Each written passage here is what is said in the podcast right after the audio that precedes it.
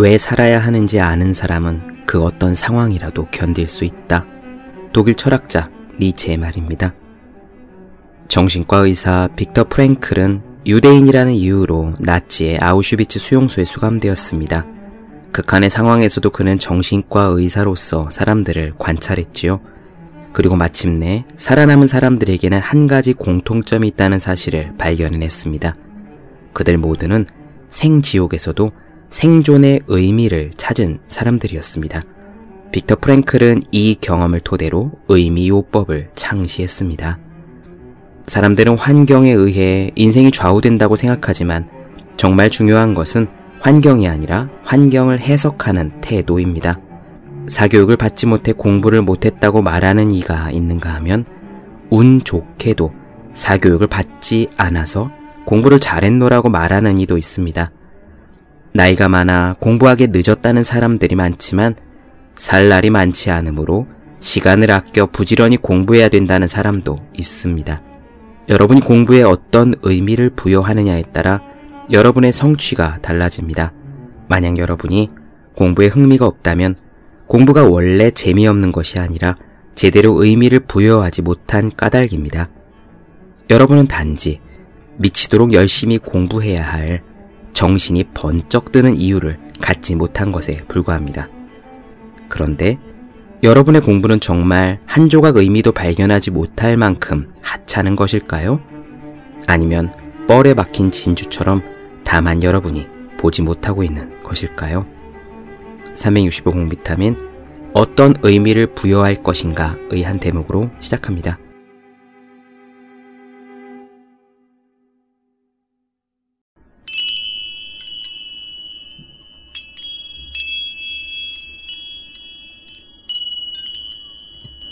네, 안녕하세요.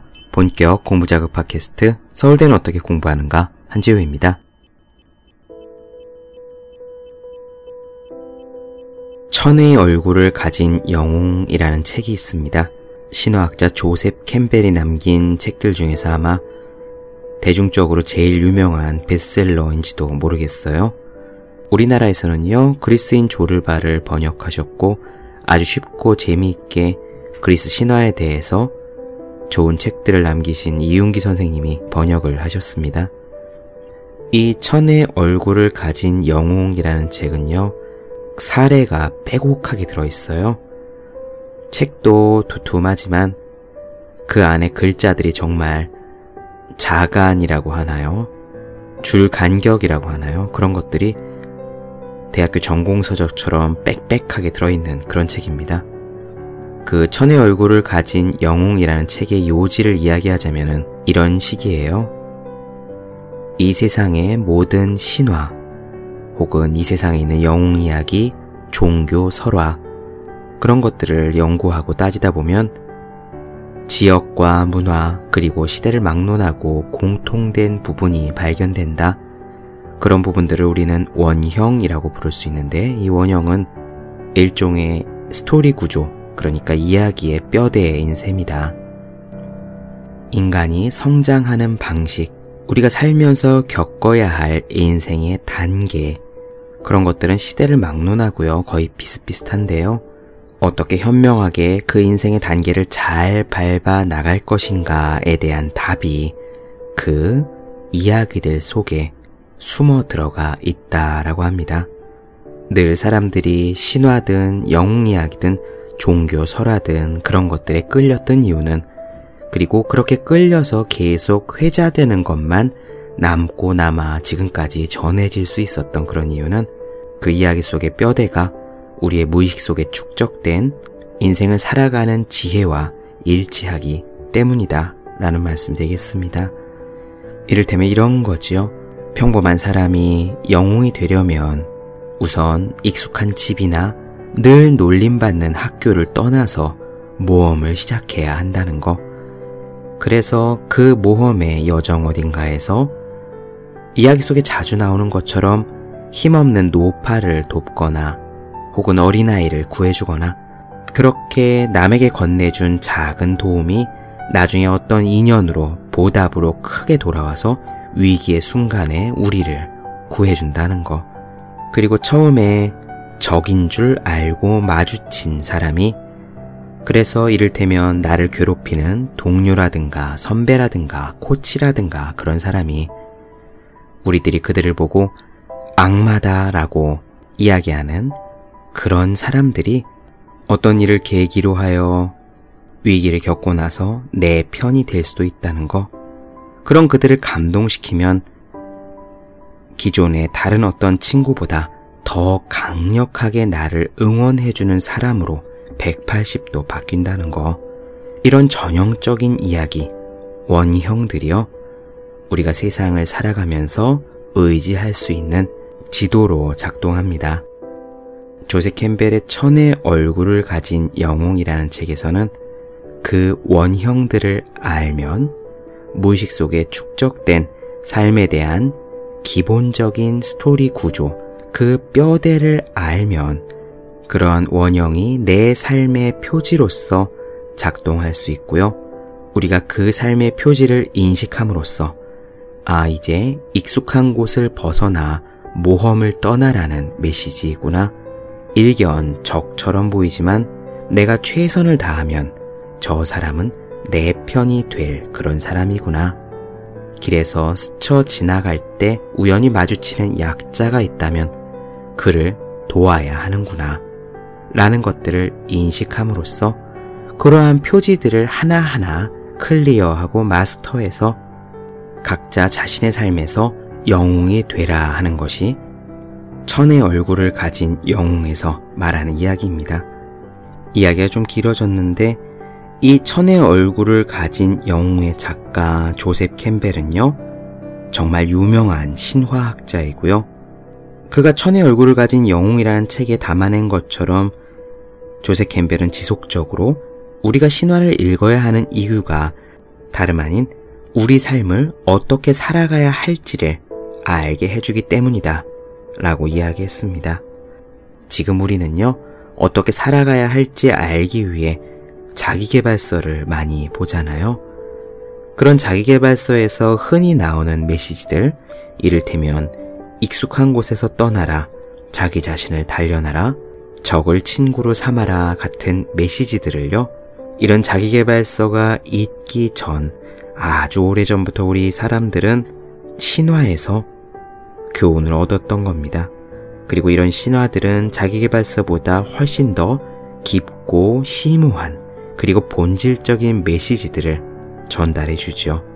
다만 먹기 좋은 떡처럼 포장지를 다 벗겨서 한 입에 쏙 넣게 그렇게 가르쳐 주는 것이 아니라 이야기라는 껍질 속에 싸고 또 싸서 그러한 스토리와 상징이 무엇을 의미하는지를 곰곰이 생각하는 사람만 알아볼 수 있도록 그렇게 해왔습니다.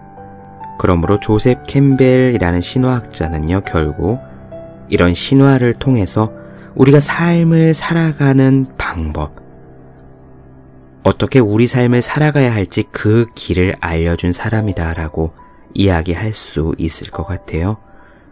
우리 손에 지도를 쥐어준 사람. 아니, 조금 더 세밀한 비유를 대자면 우리에게 인생이 있고 이 인생을 어떻게 살아가야 하는지 지도가 신화라는 형태로 우리에게 주어져 있는데 그 지도를 읽는 법을 평생 동안 설명해 주다 간 사람. 조세 캠벨은 그런 사람이 되겠습니다. 우리는 지금 조세 캠벨의 강연집인 블리스 내 인생의 신화를 찾아서의 내용을 좀 보고 있는데요. 우선 오늘은 조세 캠벨의 생애를 말씀드리도록 하죠. 지난 시간에 이야기했듯이 이 책의 제목 블리스 내 인생의 신화를 찾아서 의 원제는 사실 Follow Your Bliss 너 삶의 희열을 따라라 인데요. 조세 캠벨의 생애를 보면 그 자신 스스로가 삶의 희열을 따라서 산 그런 사람이 되겠습니다.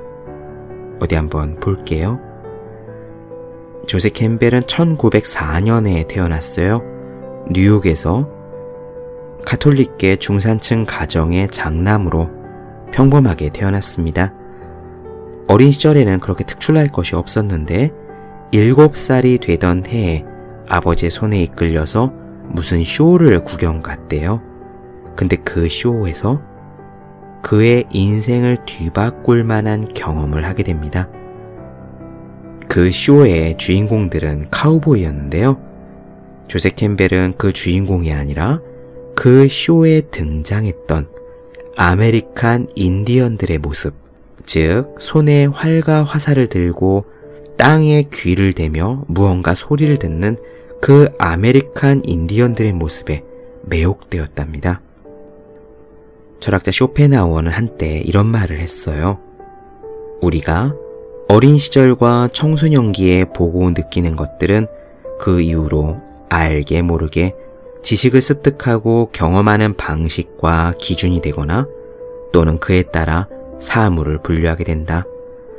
그렇게 해서 세계관의 기초가 수립될 뿐만 아니라 피상적이거나 혹은 깊이 있는 관점을 갖게 된다. 그 이후로도 계속 생각이 발전하고 완성되지만 본질적으로는 변하지 않는다. 조셉 캠벨의 어린 시절 그 경험은 쇼펜하우어가 말한 이런 이야기에 아주 전형적인 예가 될 수도 있겠습니다. 그는 가족의 신앙생활, 그러니까 카톨릭 종교 생활에 열심히 참여했던 한편, 동시에 아메리카 원주민 문화에 흠뻑 빠져들었습니다. 그래서 10살쯤에 동네 도서관에 어린이 서가에 있는 아메리칸 인디언에 대한 책들을 모두 읽었고요.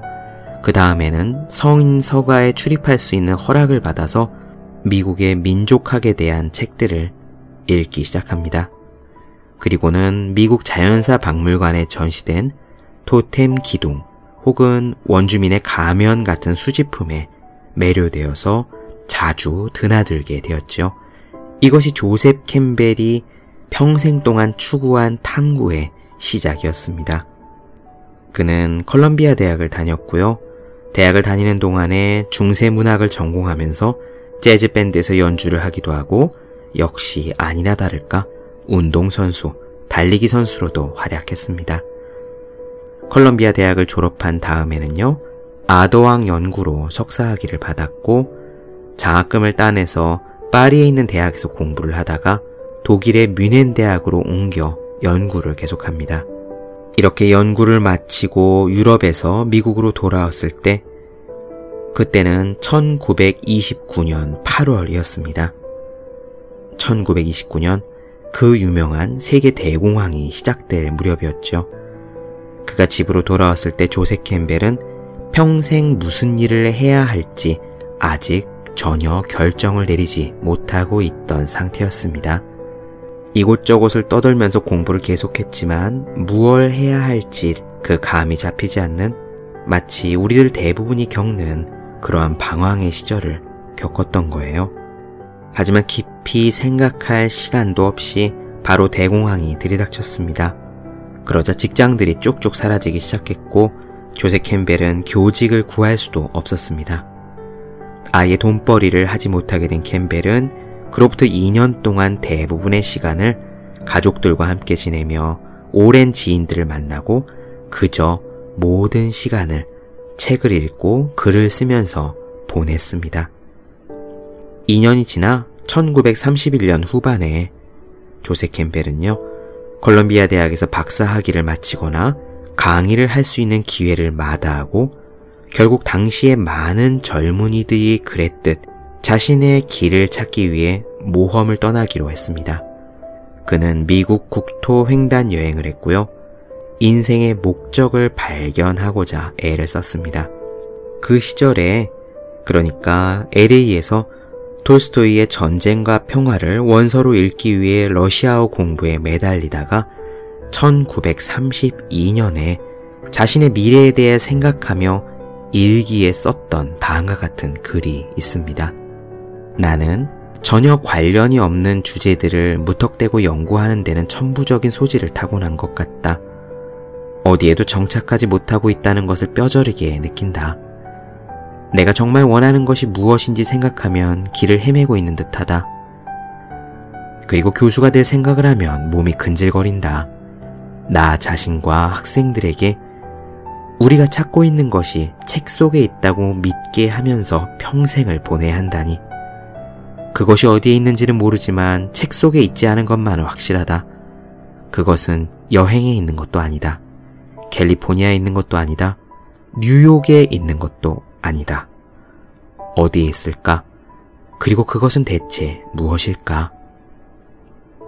결국 인류를 구원하는 최선의 방법은 우리 자신을, 나 자신을 완성하는 것이라는 크리슈나의 격언만이 가슴에 와 닿는다. 네, 이런 식으로 일기를 쓰기도 했던 조세 캠벨은 그 당시에 직장을 구하기 위해 약 70군데 대학에 지원서를 냈지만 결국 그중 한 군데에서도 답을 얻지 못합니다. 이렇게 백수 생활은 계속됐어요. 1933년에는요, 뉴욕의 우드스탁으로 가서 수돗물조차 나오지 않는 오두막에서 지내며 독서를 하고 글을 쓰면서 1년을 보냈습니다. 그리고 마침내 그 다음에 이르러서야 세러 로렌스 대학이라는 곳에서 문학부 교수로 와달라는 이야기를 듣고 그 뒤로 30년 동안 그 자리를 지켰습니다. 직업이 없었던 시기에도 열심히 책을 읽었던 조세 캠벨은 조그만 대학에 30년 동안 머물면서 왕성하게 집필 활동을 계속합니다. 정말 많은 책을 남겼고요. 그 중에서 조금 전에 말씀드린 천의 얼굴을 가진 영웅 그 책은 엄청난 영예인 국립예술원 창작 문학상을 수상하기도 했습니다. 우리나라에도 조세 캠벨의 책이 몇 권 번역되어 있지만 그 중에서 그의 대표작이라고 말할 수 있는 것은 원시신화, 동양신화, 서양신화, 창작신화 이렇게 네 권의 책이 한 시리즈로 있는 신화 4부작입니다. 조세 캠벨이 이렇게 열심히 집필 활동을 하면서요. 강연을 통해서 대중들에게 널리 이름을 알리게 되었습니다. 캠벨은 꽤나 말을 잘하는 사람이었나 봐요. 이를테면 1959년에는 미국 국무부에서 초청을 해서 원고 하나 없이 이틀 연속으로 강연을 했는데 굉장한 호평을 받았다고 합니다. 그리고 또 뉴욕에 있는 어느 대학에서 공개 강의를 했는데 역시 너무 반응이 좋아서 아예 정기적인 행사로 자리를 잡았다고 하지요. 이렇게 책과 강연으로 인기를 얻었던 조셉 캠벨이 정말 커다란 명성을 얻게 된 것은 그가 출연했던 어느 방송 때문이었습니다. 1988년에 미국의 한 방송국에서요, 유명한 토크쇼 대담자였던 빌 모이어스와 7년 동안에 걸쳐 나누었던 대화를 녹음을 해서 6시간의 분량으로 신화의 힘이라는 제목의 방송을 내보냈는데요. 이 방송이 굉장한 인기를 끌었고 이를 통해 조세 캠벨의 사상이 대중적으로 널리 알려졌습니다. 조세 캠벨이 암으로 세상을 떴을 때 뉴욕 위크 잡지는 조세 캠벨은 대중문화가 포용한 진지한 사상가로 미국 역사에서 가장 진귀한 지성인의 한 사람이었다 라고 평가했다고 해요. 캠벨은 말년에 쇼펜하우어가 개인의 운명에서 보이는 의도에 대해 라는 에세이에서 한 말을 즐겨 인용했습니다. 이런 글귀였어요. 우리는 각자 인생의 소설을 쓰는 작가이며 인생에서 우연히 일어나는 것처럼 보이는 사건들이 지나고 보면 어떤 줄거리를 갖고 있다. 무엇보다도요, 조세 캠벨의 삶 자체가 쇼펜하우어가 했던 이 말을 그대로 입증해주는 듯 합니다. 조세 캠벨이 어떤 사람인지 간략히 말씀드리려고 했는데 주절주절 조금 길어졌네요. 오늘은요, 여기에 이어서 그의 책 중에 한 부분, 블리스로 가는 길의 일부를 나눠드리겠습니다. 이 챕터의 맨 앞에는 이렇게 멋진 말이 써 있어요. 그대 앞에 놓인 길이 분명히 보인다면 그것은 아마 다른 사람의 길일 것이다. 바로 이어가 보죠. 인간은 무엇으로 사는가? 오랫동안 나는 신화에 대해 다소 추상적으로 이야기해왔다. 여기에 가면 이런 신화가 있고 저기에 가면 저런 신화가 있고 하면서 말이다. 이제는 우리 각자의 개인적인 신화에 대해 이야기해야 하는 도전을 받아들일 때가 된 것 같다. 칼 융의 자서전인 기억, 꿈, 사상을 읽고 나는 처음으로 개인적인 신화를 살아가는 그러니까 나 자신의 신화를 발견하고 그 신화에 대해 배우고 의지하는 문제에 대해 생각하게 되었다. 그 책에서 칼 융은 자신이 경험한 인생의 위기에 대해 쓰고 있다. 칼 융은 자신이 중증의 정신병 환자들의 심리를 피상적으로 이해하고 있었다는 것을 깨닫고 무척 당혹스러움을 느꼈다. 그는 정신분열증 환자들을 치료하는 과정에서 무의식적인 상상의 원형이라고 할 수 있는 것들을 접하게 되었다. 그래서 그는 비교 신화학자인 프로베니우스, 바스티안, 프레이저의 저술들을 읽기 시작했고 그의 환자들이 보는 환영이 비교 신화와 종교사 쪽에서는 이미 친숙한 신화적 이미지라는 것을 알게 되었다. 또한 정신분열증 환자들 뿐만 아니라 신경증 환자들과 비교적 분별력이 있는 사람들도 비슷한 환상을 갖는다는 사실에 주목했다. 칼 융은 이러한 발견에서 깊은 인상을 받았고 신화 연구에 몰두하면서 꿈과 신화의 상호 관계를 다룬 변환의 상징이라는 책을 써서 발표했는데 그것은 프로이트가 더 이상 칼 융과 함께 연구를 계속할 수 없게 되는 결정적인 계기가 되었다. 그 책에서 칼 융은 잠재의식의 상징 체계를 성이 좌우하며 정신분석만이 유일한 치료법이라는 프로이트의 생각을 거부했기 때문이다. 이러한 칼 융의 입장은 프로이트와 그의 후계자들에게는 당시에 저주나 다름없었다. 어쨌든 칼 융은 그 책을 다 쓴 후에도 그 주제에 대한 연구를 계속했다. 기억, 꿈, 사상에서 그는 자신이 어떤 신화에 따라 살고 있는지 질문하게 되었다고 말한다. 그 책의 원고를 마무리하고 나서 곧바로 나는 우리의 삶에서 신화가 지닌 의미에 대해 생각하게 되었다. 그래서 아주 자연스럽게 나를 움직이는 신화가 무엇인지 알아보기로 마음을 먹었고 그것을 가장 중요한 과제로 생각했다. 오늘날에는 서양은 물론이고 어느 곳에서나 더 이상 모든 사람들에게 한 가지 신화가 작용하지는 않는다는 것이 내 생각이다. 현대 사회 질서는 본질적으로 세속적이다. 우리는 법을 신성하다고 주장하지 않는다. 더 이상 법을 종교적인 용어로 설명하지도 않는다. 옛날에는 하느님이 모세에게 법을 전달하면 성경의 민수기, 신명기, 레위기에 기재되었다. 지금은 그런 법이 없다. 마찬가지로 개인의 정신적 발달과 관련해서는 사람마다 출신 성분이 다르고 삶의 기회도 매우 다양하기 때문에 모든 사람이 한 가지 신화에 따라 살 수는 없다. 사회는 이웃을 너무 많이 괴롭히지 않는 범위 안에서 우리 각자가 나름의 삶을 살아갈 수 있도록 하는 일종의 중립적인 틀을 제공하며 우리는 그 안에서 의도하거나 아니거나 개인적인 신화에 따라 움직이고 있다. 이것이 칼 융이 나는 어떤 신화를 살고 있는가 라는 그런 질문의 의미다. 네, 지금 여기서요. 나는 어떤 신화를 따라 살고 있는가 라는 말이 다소 어렵게 느껴질 수 있는데 사실 여기서 말한 개인적인 신화라는 거는 그렇게 어려운 이야기가 아닙니다. 예를 들면 이런 거예요. 우리가 알고 있는 어떤 전형적인 이야기가 있습니다.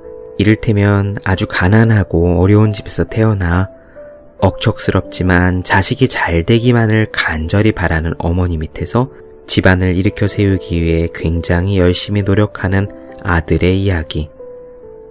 혹은 70년대에 뭐 이런 드라마가 많이 있었죠. 성공하기 위해서 3당 4락이라고 책상머리에 써붙이고 공부를 해서 끝내 명문대에 합격하고 고시에 합격해서 사회적인 성공을 거두는 전형적인 이야기. 이런 것들이 다 우리가 알고 있는 개인적인 신화들입니다. 다른 예 볼게요. 셀러리맨 신화라는 말이 있습니다. 말단 사원으로 큰 회사에 입사해서 온갖 고생을 하고 자존감의 상처를 받으며 죽어라 일하다가 우연히 자신을 알아주는 어떤 능력 있는 상사 눈에 띄어서 초고속으로 승진을 하고 결국 높은 자리에 올라가 많은 말단 사원들의 귀감이 된다라는 거. 이런 셀러리맨 신화 역시 어렵지 않게 머릿속에 그릴 수 있는 이야기잖아요. 다른 예로 아메리칸 드림 같은 것도 있습니다. 미국으로 이민을 가서 무척 가난하게 하지만 성실하게 세탁소나 슈퍼 같은 곳에서 허드렛 일을 하며 악착같이 돈을 모으다가 결국 사업에 성공하고 아메리칸 드림을 이룬 사람들의 이야기. 이런 것도 역시 어떤 전형적인 신화라고 볼 수 있습니다. 혹은 요즘은 자신의 꿈을 찾는 신화 같은 것도 있죠. 젊은 시절에 회사에 들어가서 열심히 일하지만 이것이 나한테 맞는 삶인가 고민을 하다가 과감히 퇴사를 하고 우연히 마음을 달래기 위해서 어떤 작은 취미를 시작했다가 그것에 몰두하게 되고 결국 인생을 거는 일이 되어 하고 싶은 것과 잘 하는 것과의 교집합을 찾아 물질적인 성공까지 두 마리 토끼를 한꺼번에 잡는 그런 식의 이야기도 여기저기서 들어보셨을 겁니다. 지금 말씀드린 이런 것들 고시합격 이야기, 샐러리맨 신화, 아메리칸 드림, 자신의 꿈을 찾는 사람 이런 것들이 지금 세상에 존재하는 흔한 신화들입니다. 물론 지금까지 지역, 문화, 종교, 시대에 따라 서로 다른 수많은 신화들이 존재하여 왔죠. 우리가 어떤 신화를 따라 살고 있느냐, 나는 어떤 신화를 쫓고 있느냐 하는 질문은요, 바로 내 머릿속에 어떤 그림이 들어있느냐, 어떤 이야기가 삶의 기본 형태로서 내 머릿속에 자리 잡고 있느냐, 뭐 그런 말씀이 되겠습니다. 계속 이어가 보죠. 어떤 사람들은 실제로 신화가 인도하는 대로 살고 있다. 이를테면 조상 대대로 전해지는 종교적 전통에 따라 살 수 있다. 그런 사람들에 대해서는 내가 지금 여기서 이야기할 필요가 없다. 아마 그들에게는 그러한 신화가 삶을 인도하는 길잡이 역할로 충분할 것이다. 하지만 이 세상에는 오래된 신화와 전통에서 길을 찾지 못하는 사람들이 있다. 특히 대학생, 교수, 도시민 등 인텔리전트라고 부르는 사람들이 그렇다. 과거의 관습과 지침은 더 이상 그들을 잡아주지 못한다. 따라서 인생의 위기를 만났을 때 그런 것들이 전혀 도움이 되지 않는다. 우리는 이런 질문을 할 수 있다. 만일 어느 날 완전한 재난 상황과 마주한다면 지금까지 의미를 부여하고 사랑했던 것들이 한꺼번에 사라지는 일이 일어난다면 어떻게 살아갈 것인가? 집이 불에 타버렸거나 혹은 모든 경력이 하루아침에 무너져 내리는 끔찍한 일이 생긴다면 그때는 무엇이 나를 지탱해 줄 것인가? 우리는 비극적인 기사를 매일 접하면서 그런 일은 다른 사람들에게나 일어나는 것이라고 생각한다. 하지만 만일 그런 일이 나에게 일어난다면 완전히 무너져 내리지 않고 나는 계속 살아갈 수 있을까? 나는 그런 경험을 한 종교인들을 만난 적이 있다. 그들은 말했다. 그건 역시 하나님의 뜻입니다. 그들은 신앙으로 움직이는 것이다. 그러면 당신의 삶에서는 무엇이 그런 기능을 하는가? 당신은 어떤 대의에 당신의 삶을 헌신할 수 있는가? 무엇이 당신이 지금 하는 것을 계속하게 만드는가? 인생의 소명은 무엇인가? 무엇이 당신으로 하여금 시련을 만났을 때 무너지지 않고 다시 일어나게 하는가? 오래된 전통들은 사람들에게 신화적인 지원이 되고 사회 전체를 그 신화로서 하나로 묶어두었다. 지금까지 모든 위대한 문명은 신화적인 기반 위에서 발전해왔다. 하지만 지금 우리가 사는 시대는 혼란에 빠져 있다. 그래서 우리는 각자가 문제를 해결하고 의지할 수 있는 버팀목을 찾아야 한다. 그러면 우리는 어떻게 해야 하는가?